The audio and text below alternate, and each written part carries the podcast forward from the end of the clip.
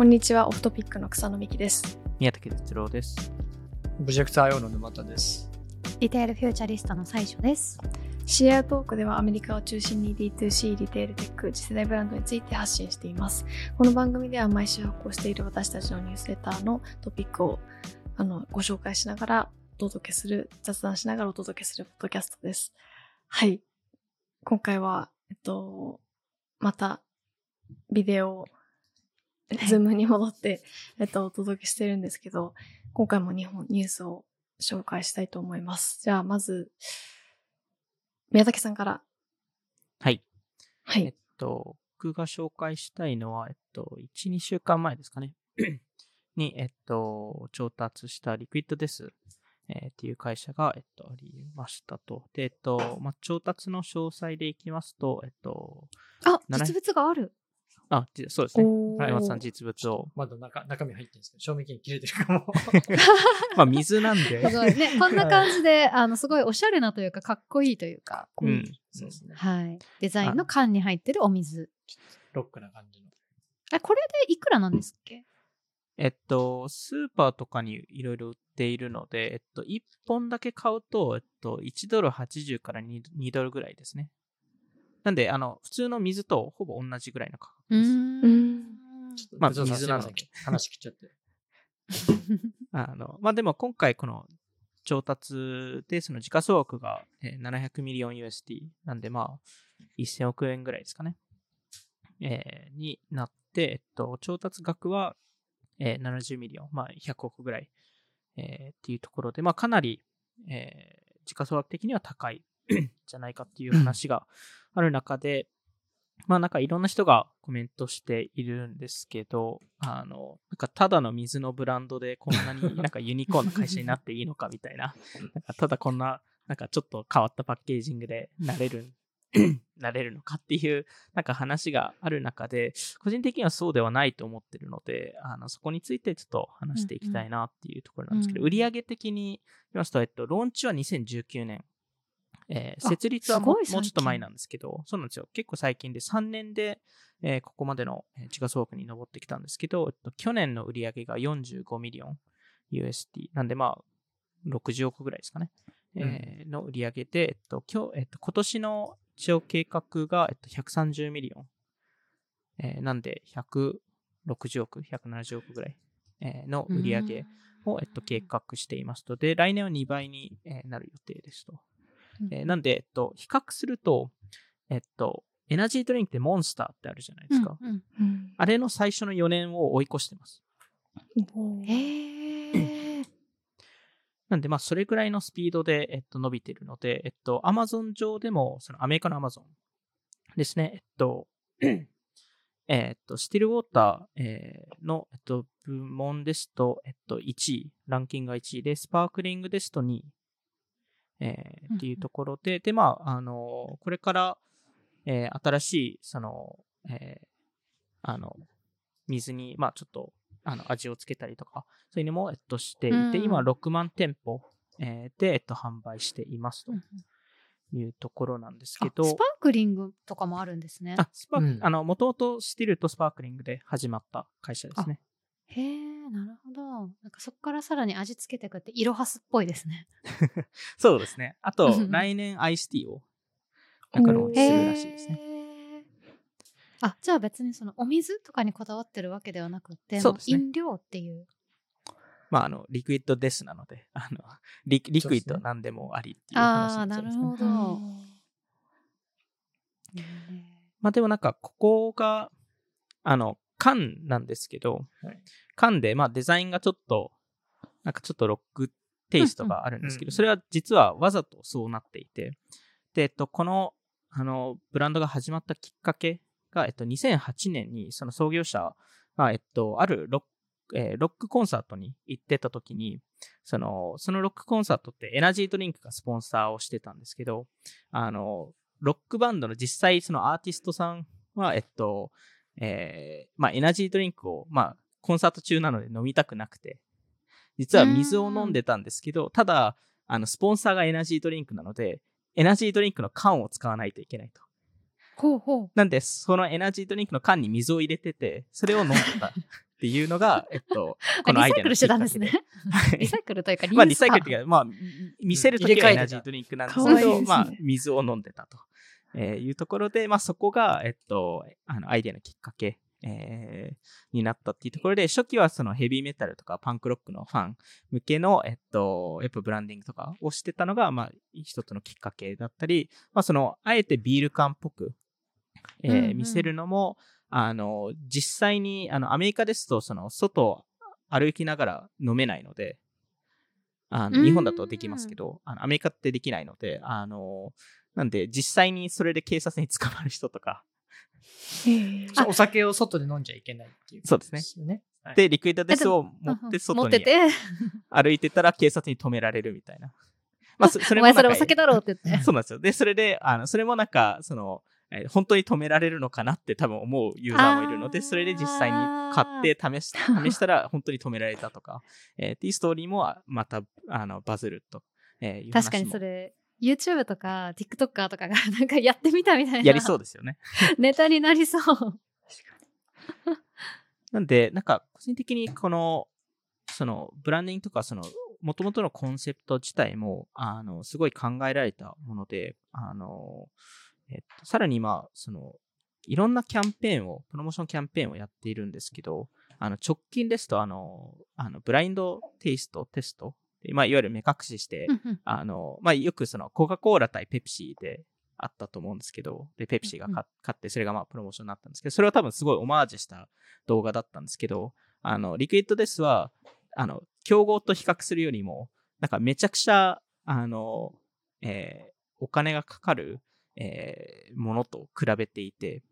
なんで、えっと、例えば41ドルのチーズバーガーを液状化して、で、それを飲ませて、まあ、 Liquid Death と、まあ、なんか半分ふざけでやってるんですけど、まあ、当たり前のように水の方が美味しいって、えーなるんですよね。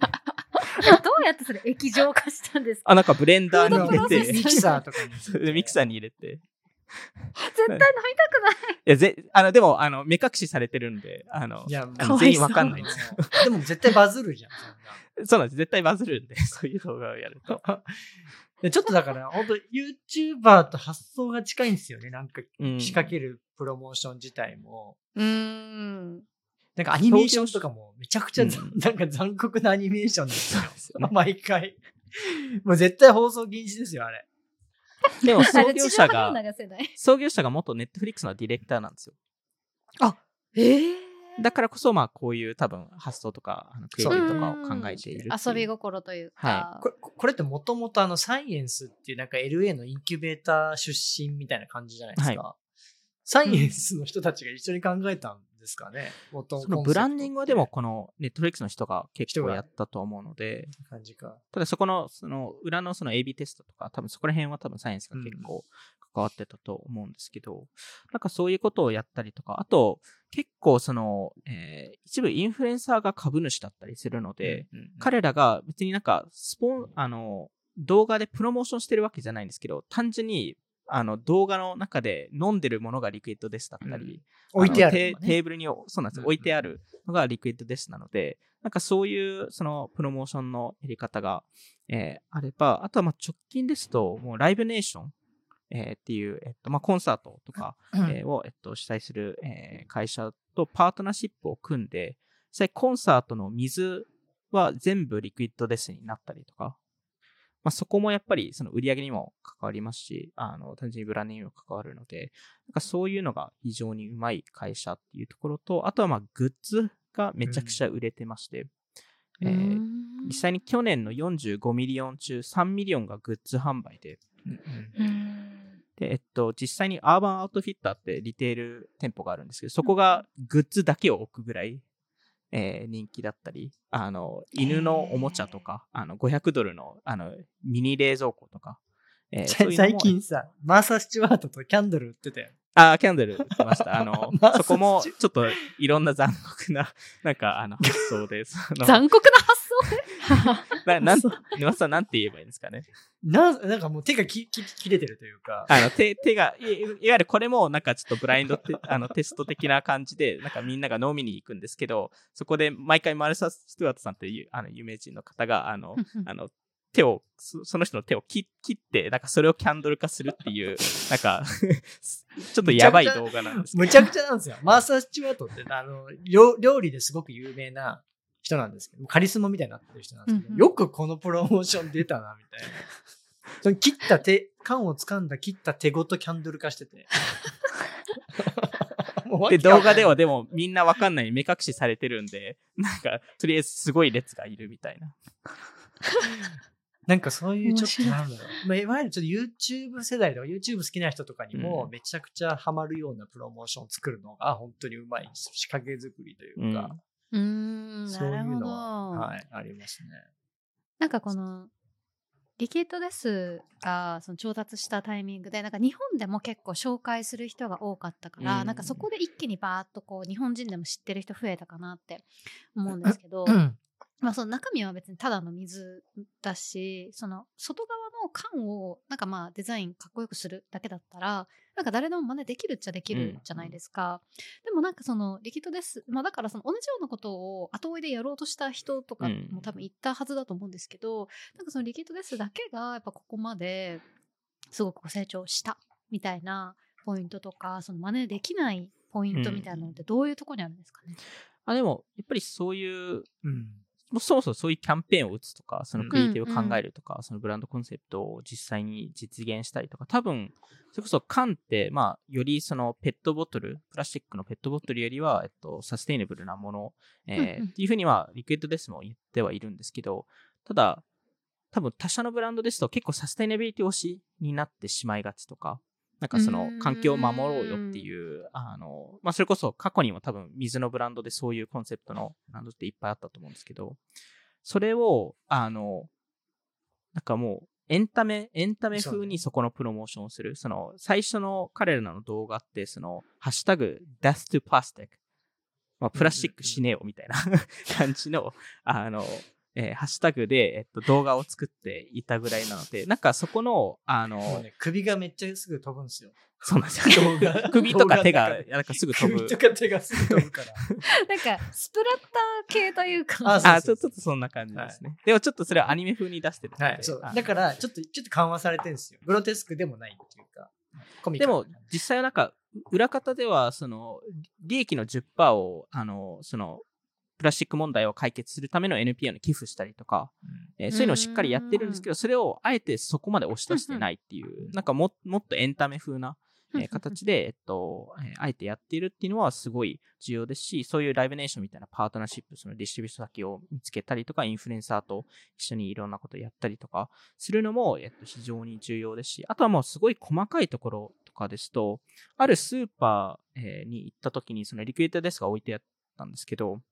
えーその横に、その、えー競合のアクアフィーナっていう水のブランドが、えーペあの、水のペットボトルのブランドが置いてあったんですけど、あの、リクイッドデスの価格が1ドル89で、アクアフィーナが2ドル9だったんですよ。ただ、うんえっと、 Liquid Death は 500ml だったんですけど、 Aquafina が 591ml だったんですよ。なんで、えっと、1ml 単位で見ると、実は Aquafina の方が安いんですけど、ただ、1ml 単位で誰も計算しないので、うんうんなので、その1ドル89ってあえて選んだのも、多分すごい戦略的だったんだろうなっていうのは思うので、なんかそこら辺の細かい部分とかもすごい気にしているっていうのが、えー個人的にその130ミリオンの売り上げにつながったのかなと思いますね。確かに。エンタメ企業プラスそういうちょっとリテールとかディストリビューションもちゃんとしっかり考えられてるって感じですかね。うん。うんなんかあの、うんあ、なんだっけ、ちょっと忘れちゃったけど、オンラインでそのいろいろ仕掛けるおアーティスト集団いるじゃないですか。ちょっとじ自分らもよく話してた。ミスチル。あ、ミスチル。ちょっとミスチルに近いのかなっていうか、そのなんか、あなんとそのコンテンツの作り方が必ずその、あ、そこ来たかみたいな、ちょっと視点があったりとか、今のこのね、世の中に対してこう、こう、こういう提案したら逆に面白い。なんかその、彼らが言ってたのはなんかその、なんだっけな、未成年がこういうの見たら、あのすごい良くないと。影響、良くない影響を与えるみたいな苦情が結構来るらしいんですよ。うんその首とか手とか飛びまくって当たり前じゃないですか。でそれをなんかちょっと なんつ逆に楽しがるみたいな、うん。そういうなんか、なんつうのいや、これぐらいおなんか面白い方がいいじゃんっていう、そのなんか、ゆ顧客にも、ただの水よりも楽しい方がいいじゃん。ハハブファンみたいなことをなんかよく結構彼は言ってるイメージあって、なんか、その辺とかはね、一貫したスタンスはあるなって気がしあります、ますよね。やっぱ、なんかあと、そそ彼らと同時になんかか缶のスタートアップがめちゃくちゃ増えた、あくまで自分のイメージなんですけど、ちょうどあれからなんかいろんな缶でぼあ飲料を売るスタートアップがバーって増えたなって気がします。うん。うんそうですね。まあ、あとは過去の回で話したそのライフスタイルブランドうんうんとしてやっぱり成立してるなっていうのは思うので、まあ、そういう YouTuber とかそういうのをカルチャーに根付くことをやってたり、あとはそのパンクバンド、いろんなパンクバンドとコラボしてあのアルバムを作ったりとか、あうん。なんかそういうこともやってたりするので、あとあのスケボーのあのレあのレジェンドのトニー・ホークさんと、えっと、提携して、そのスケボーを作ったんですけど、そのスケボーのデザインするインクをトニー・ホークさんの血をちょっと混ぜて、あの、作ったりとか、まあ、なんかいろんな、なんかそういうことをやってる会社っていうところを見て、あの、そうですね。なんで、ただ、まあ、アメリカとしてはその市場規模はめちゃくちゃ大きいので、あの、まあ、ボトル水ですと、うんえーアクアフィーナとダサニが、えっと、アメリカだけで 2, えっと、2ビリオン USD なんで2、3 2 3000億ぐらいの売り上げえーがあるので、まあ、市場はまだまだ、えーまあ、大きいっていうところですね。うんで、さらに今後、アイスティーとかそっち系のところに行けば、うんうんまあ、さらに大きくなる可能性はある。どういう感じのアイスティー売るの？いやそれこそなんか血の味がするよみたいな それなんか切った手からなんか注ぐみ滴たいな感り落ちてくるじの動画作んじゃねえかなって勝手に思ってます。そう、まあしかもあのさっきおっしゃったみたいにあの価格が、まあ、他のところとそんなにこう、うん。うん比べても高くないというかなんかこういう系のブランドって、まあ、特にやっぱライフスタイル系ちょっと高めとかなんか高級志向に行ったりしがちじゃないですか。そうですね。だからまあ1本3ドルとかでしてもおかしくないかなってところで意外とこう普通本当普通に売ってるうんのとそんなに変わらない値段っていうのもなんか大きそうですよね。うん。多分そこはめちゃくちゃ大きいですよね。うんうんうんまあ、アイスティーに関しては、 Honest Tea が撤退したので、うんなんで、あの、多分、まだ、いろ、新しいブランドが入れる、あの、ところはあるので、逆に Honest Tea の創業者も確かアイスティーブランド立ち上げたそうそうそう。そう、なんか買い戻したいみたいなこと言ってましたもんね。まあ、なんで、なんかちょっと個人的にはこの Liquid Death を理解するには、こういう、なんかいろんなそのキャンペーンとか、そういうカルチャーに根付くことをひたすらやってるブランドだなっていうのを、うんはい、うん今回紹介したかったっていうところですね。い。や面白かったです。はい、じゃあ、最初さん、次、はい。お願いします。はい。今回ですね、私がピックアップしたのが、えっとシーインの話題なんですけれども、えっと、まあ、シーイン日本でもやっぱり買ってるっていう人多いと思うんですが、えっとメキシコだと、あの、シーインの非公認の実店舗がめちゃくちゃできてるっていう話なんですね。うん。で、その、まあ、シーンって、あの、いっぱい買うと、その、バルクのなんか割引みたいなものが効くので、あの、まあ、どういうものが欲しいかとかっていうのを事前に、こう、そのメキシコの、あの、まあなんていうんでしょう、いわゆる街のブティックみたいな話だと思うんですけど、そういう人たちが、こう、なんかちょっとリサーチみたいなのをして、で、えっと、そのオンラインで大量に買い付けて、で、そうすると、あの、すごい割引されるから、なんか本来のそのオンラインで買うのとほぼ同じ、もしくはちょっと安いくらいの価格であのそれぞれのお客さんに売ることができてそれが結構その売り上げになっているみたいな話だったんですね。でこれまあやっぱりその人気があるものとかブランドとかって、まあ、そういうこう非公認のものがこうどんどんできて、まあ、ある種こう転売みたいなことが生まれてくっていうのは自然な流れなんですけど面白いなと思ったのがなんかシーンが一応この記事に公式のコメントを寄せていてでそこであんまりこれを否定をしていないというか普通だったらこう取り締まったりとかうん。すると思うんですけど、まあなんかあのその中にはあの偽物とかも入ってきちゃうかもしれないから、あの本当に C の製品あの公式なものというか正しい C 製品が欲しかったらちゃんとオンラインで公式に買ってくださいねくらいのコメントなんですよ。うんあいいんだみたいな。なって。でなんかでもそれって逆にそのシーン側からしても、まあ、彼らほとんど実店舗って確か出してなかったりとかたまにポップアップやるくらいだったりするんですけど、あのまあなんかそういう動きをこう公認というかパートナーシップ、うん。みたいな形にしていくとなんか新しい形の卸売というか、まあ実質ほぼ今もう卸売してる状態だと思うんですけどなんかそこにすでに出来上がった勝手に出来上がった 卸売の仕組みみたいなところになんかフリなんか方式側がフリーライトしていくみたいなうん流れってなんかすごいこれまでの小売りの歴史とは逆転現象みたいな感じで面白いなと思ってちょっと紹介したいなという感じです。確かにシーンもメキシコだけで4店舗ポップアップ出したことあるので、過去2年間。なんで、まあそういうところを見ると多分彼らもすごいその領その地域は特にすごい気にしてるとは思うんですけど、多分4つポップアップ出してまだそのリアル店舗をその、えー本当に出してないっていうところは、やっぱこういうエコシステムからのデータをもっと収集して、で、そこからその、あの、よりその、あの、店舗をもう一回出すかっていう判断にもなると思うので、なんかそういうのをなんかうまく活用するのはいいですよね。うん、シーンって私ちょっと事前のリサーチ不足で恐縮なんですがお店って持ってないんですかね？一個も中国持ってないいです。持ってないです。えこの基本ポッ規プアップしか模になってやらないです。ポップアップはい。ポップアップを、えーあの、そんなにやらないので、あの、東京でもやってないですよね、確か。東京でやってない。そう日本でやってたそうなんですよね。新潟でやったりとか、うんうん大阪とかでやったりとか。なんかあれですよねやっぱり東京でやるとコストが高いからなのかなみたいな うん。まあ、それもあると思います、多う分。ん。テスト、テストするには別に東京でやんなくてもいいでしょっていう考え方だと思うんうんうんうんね、そうなのでなんかそのシーンでもまあシーンのその売上規模とかから考えたら全然もう何店舗も経営しててもうんおかしくない規模なのに、というかまあ逆にその実店舗なしでここまで大きくなってきたっていうことがまあまずすごいなっていう感じですけど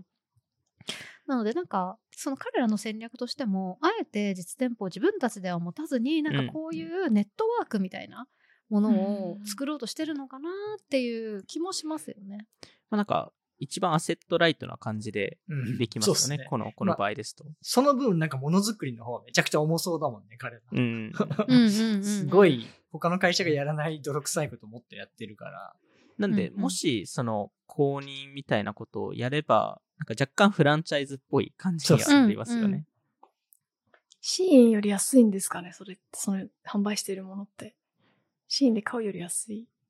でも、ほぼ同じぐらいの価格でしたよね、確か。うん、なんか記事によるとあの、まあ、同じくらいの価格かでもなんかちょっと安なんか多分まあどのくらい大量に買うかにも多分よるんだと思います。バルクの量が知りたいのがどれくらい安くなるのかって知りたいですね。でも知りたいですよね。シーンの構成上、その、より多く買うと、その、そもそも配送、えーが無料になったりとか、あの、より他のプロダクトディスカウントされたりとかするので、うんうんなので、それをうまく活用して、で、えっと、最終的に卸ぐらいの価格になるっていう、多分、えっと、話だと思うので、なんかそれをうまく活用してる人たちですよね。うん。いや、そうそう、なんかそういう話でした。まあ、あと、多分、あの、メキシコとかだとというか、多分日本以外の国ってほとんどそうだと思うんですけど、なんかやっぱそのロジスティックスうんになんか若干難があるというか、から、なんか余計にそのあんまりオンラインで買いたくない、あの実店舗で買いたいっていう人たちにこうアプローチできてるっていうのはあるのかなっていうのはいますよね。確かに。届かないとかね、全然ありそうですもんね。うん。あると思います。まあ、でも、どちらかというとメキシコの都市部っていうより地方って感じですか？そうなんかそれもなんか記事でなんか面白いなと思ったのがあのメキシコシティとかっていうよりはもうちょっとその郊外のとかちょっと地方みたいなところにうんそういうその卸売りというかうんやってるお店がなんか密集しているらしくってやっぱり都市だとある程度はまあ物流もしっかりしてるしまあ結構そのオンラインでも買い物をしたことがあるっていう人とかはもうオンラインで直接多分シーンから買っちゃうみたいな感じなんだろうなと思います。そうですよね。まあ、なんか、うんシーンがその店舗を抱えてなくてここまで成長した、えーのもあるからこそ多分その、えーそのこういうリアル店舗が出てきても、あの、なんか拒絶しないのかなと思っていまして、うんやっぱりそのインターネットの仕組み上多分しっかり理解してる人たちだと思うので、インターネットってそのいいものが出れば、いい IP とかいいコンテンツが出れば勝手に普及すするうん。ものっていうのが、まあそれを一番加速させるのがインターネットなので、なんでそこにいかに乗っかるか、えーっていうところを考えると、その公認したりとか、場合によってはその、えーあの、ロジスティックスの支援をしてあげたりとか、場合によってはその、えー大量購入、えーするのもシーンのサイトではなくて、もう直接シーンの、あのソフトウェア上で、その製造者からもう直接引っ張れるようにしたりとか、なんかいろんなパターンが、えーできると思うんですけど、でもそれをけ結果としてそのシーンのブランド上で売って、えーう売るとそのシーンが、えーの価値が上がるっていうところなので、なんかそこは、その過去のアメリカの IP もそうですし、そのブランドもそうだと思うんですけど、なんかそういうのをうまく活用するのも、なんか一、なんか新しい戦い、まあ、EC ブランドとしては新しい戦い方方だなと思いますよね。うん確かに実際シーンってアメリカでも結構買われてる感じなんですかねめちゃくちゃ買われてます。アメリカが一番多はい分市場としては大きいです。へえアメリカのアプリランキングとかも常に上位ですし、そうですね。今年も、こえっと、ちょうど、あの、今日これを、あの、えー収録してる日に、あの、パイパーサンドラーって、その、アメリカの10代を、えー調査する、あの、会社があるんですけど、そこが、いつも春と秋に調査してるんですけど、えーこ今年は多分1万4000人えーの、えっと、10代をあの調査したところ、Amazon の次に多分一番使われてるサイトはシーンですね。へえうんそうなんですね。いやなんかそう思うとやっぱりまあシーンもすごく賛否両論があるというかめちゃくちゃありますよ。もういろいろ思うところありますよ。いやなんかあのーなんででしょうそういうサスティナビリティの話はどこに行ったみたいななんか気持ちになりますね。なんで Z 世代からするとすごい複雑で、うんうん、そのシーンは購入するんですけど、あまりそれを出したくななかったりとか、うーん。やっぱその自分、そのサステイナビリティっていうのを見見せたいんですけど、せ SHEIN から買ってるのを見せてしまうとそれができなくなったりとか、まあ、 SHEIN も SHEIN でなんかサステイナビリティファンド、ファンドとか作ってますけど、うんそれも業界から批判されたりとかしてるのへで、ー。なんか特にその若者層に関しては、サステイナビリティに関しては興味はすごいあるんですけど、結局 SHEIN は安いので、そこには勝てないっていうのはやっぱ一つありますよね。安すぎる。ザラの半分ぐらいの。うんうんうんうん。いやでしかもあれですよね。ザラの何倍も型数があるんですよね。なんかザラうんだけでもやっぱり年間ですごい型数作ってるけどそのシーンをもうさらにその何倍みたいな。なんで、一日何千、何万と新しいアイテムを出す、あの、サイトなので、なんで、それはさすがにザラは勝てないですよね。うん。もうなんか、なんか、あ前、それこそ紹介した記事で書かれてたのが、そのザラはファッションショーにそのスタッフを行かせると。でシーンはスタッフにスクローリングさせ、あの、ブラウジ、ブラウブラインターネットをいろいろ探させると。なんかその、デザインしてないじゃないですかみたいな。まあ、ファストファッションの、もう完全にファスターファッションですよね。そうですね。より早くなったっていう。確かになんかもう本当にファストを突き詰めてうん。いらっしゃる、うん まあその代わり、その、なんかそれに最適化されたサプライチェーンを構築してて、そこの部分は確かに、うんもう彼らじゃないとできないだろうまあ、やっぱ中企業じゃないとできない部分やりきれないですね、あれは。うんうん街がうんうんうん丸々シーンの街みたいになってるうんから。もうあれですよね、その城下町どころの話じゃなくもう町ごとみたいな話ですもんね。うんで、そこの各、あの、サプライヤーに対してソフトウェアも埋め込むので、なんでそこのオーダーの管理とかもそこの全部、あの、MES でしょ。うん、がめちゃくちゃもう、あの、ですかね、プロセスがしっかりしてるっていうところですね。はい、うんじゃあそんな感じでじゃあ一旦今回は話しいただいたらと思います、今回も聞いていただきありがとうございました。ニュースレターとノートでも毎週更新しているのでぜひ概要欄から購読チェックしてみてください。それではまた次回お会いしましょう。さようなら。ありがとうございました。